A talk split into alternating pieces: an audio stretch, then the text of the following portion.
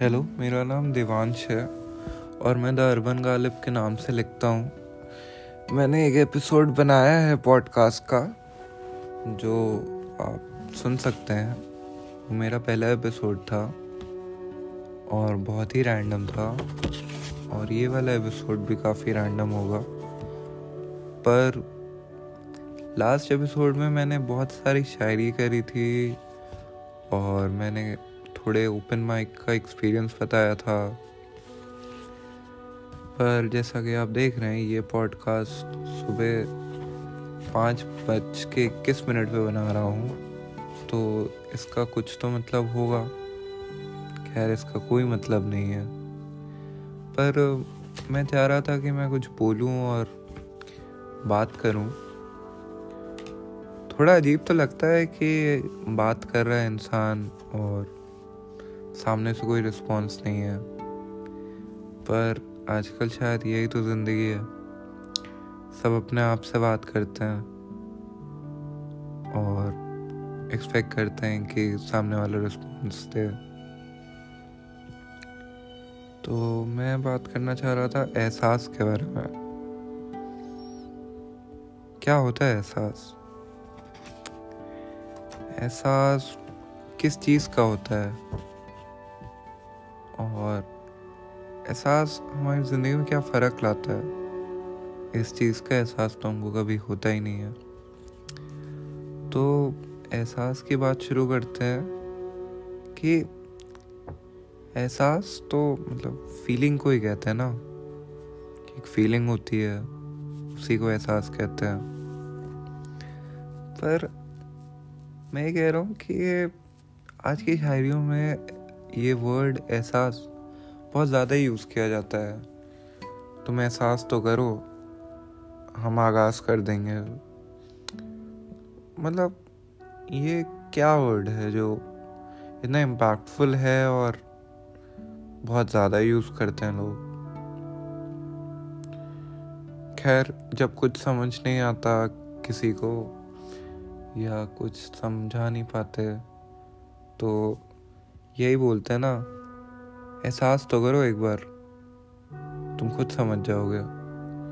मतलब एहसास, मेरे हिसाब से एक्सपीरियंस तो करो एक बार, या रियलाइज़ तो करो एक बार कि तुम्हारे पास कितना सारा है।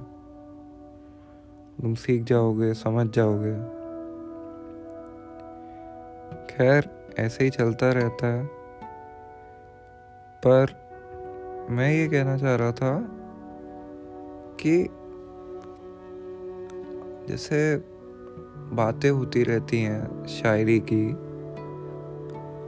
आजकल बहुत ही कम लोग हैं जो शायरी समझते हैं। बोलते तो बहुत हैं बट समझने वाले बहुत कम हैं।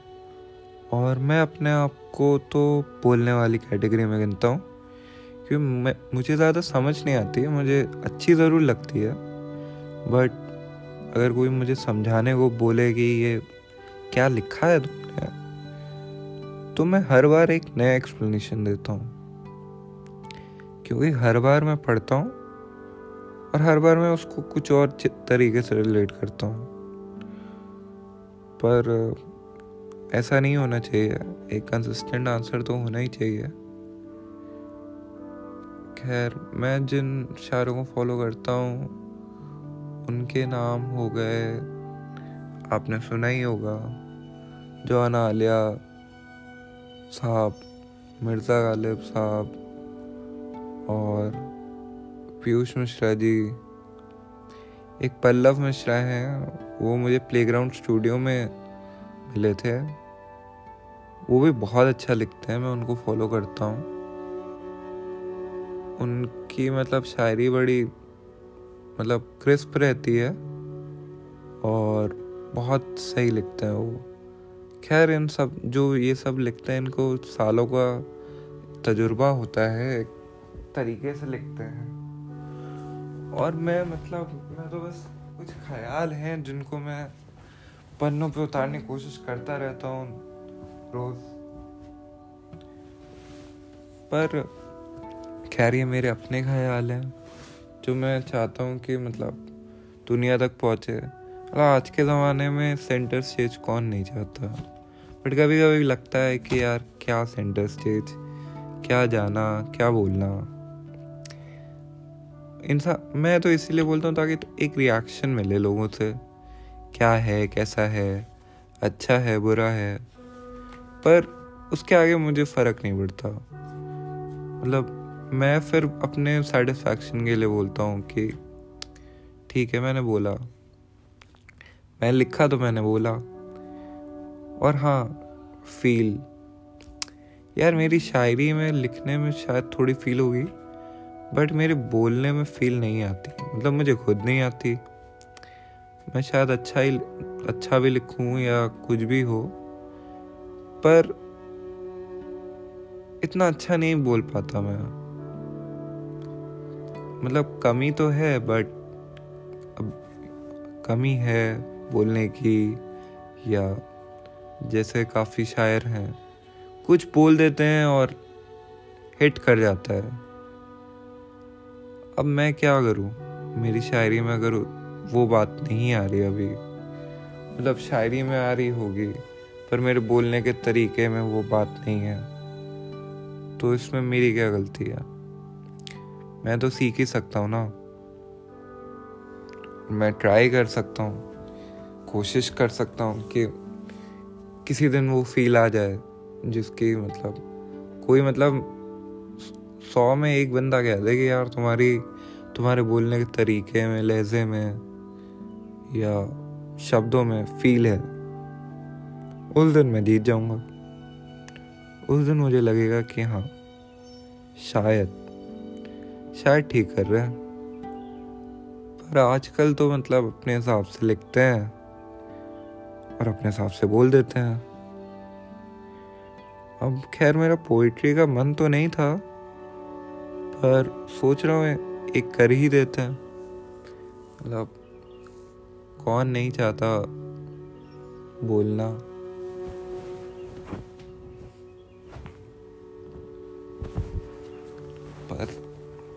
ठीक है, अब कुछ सोचा नहीं है अभी,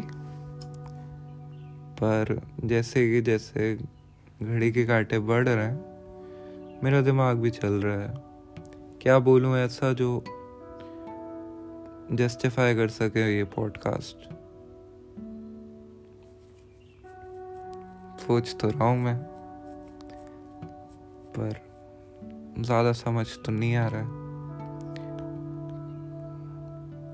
मतलब इंसान लिखता है, पर बोलने में हेजिटेट इसलिए करता है क्योंकि उसे लगता है यार उसने लिखा है, लोग कनेक्ट करे नहीं करे, समझे नहीं समझे, क्या है, कैसा है, उसकी समझ उसको है, सामने वाले को वो कनेक्ट करे नहीं करे हेजिटेट इसीलिए करता है इंसान।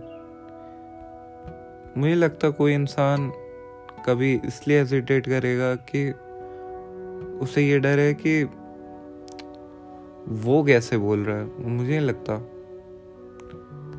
मुझे लगता है कि सबको बस यही डर रहता है कि कनेक्ट करेगी, नहीं करेगी। उसकी पोइट्री या उसका जो, उसने जो लिखा है, जो एक्सपीरियंस किया है, जो समझा है, वो एक कनेक्ट बना पाएगा, नहीं बना पाएगा। यही एक फ़र्क है। खैर मतलब तो मतलब काफ़ी टाइम हो गया नौ मिनट निकल गए। खैर, एक ज़रिया है, मैं बोल रहा हूँ। मतलब जिसका मन है, वो सुनेगा। शायद कुछ ज़्यादा खास नहीं बोलूँ, पर एक एक कविता थी जो मैंने लिखी थी। उसको मैं बोलना तो चाह रहा हूँ एक बार। और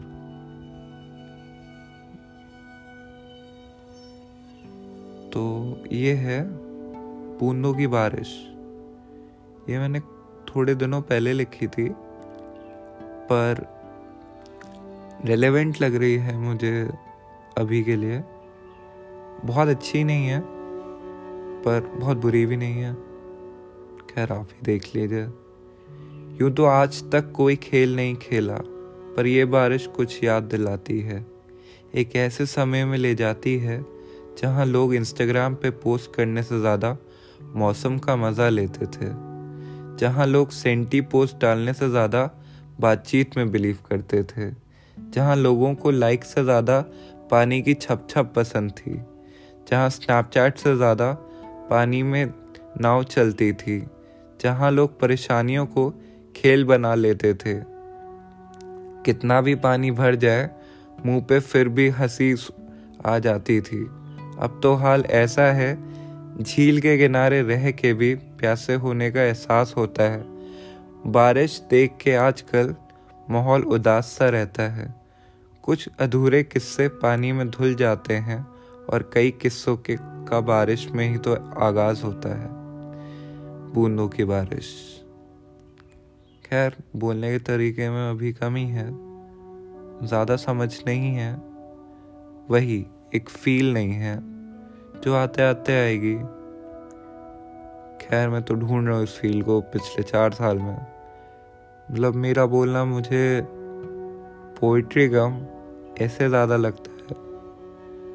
खैर, अगर आपको कभी आपने ये पॉडकास्ट सुना और आपको लगे और आपके पास मेरा नंबर हो या ईमेल हो या इंस्टाग्राम पे आप मुझे फॉलो करते हो तो आप ज़रूर बताइए कि कहाँ से लाऊं मैं ये फील।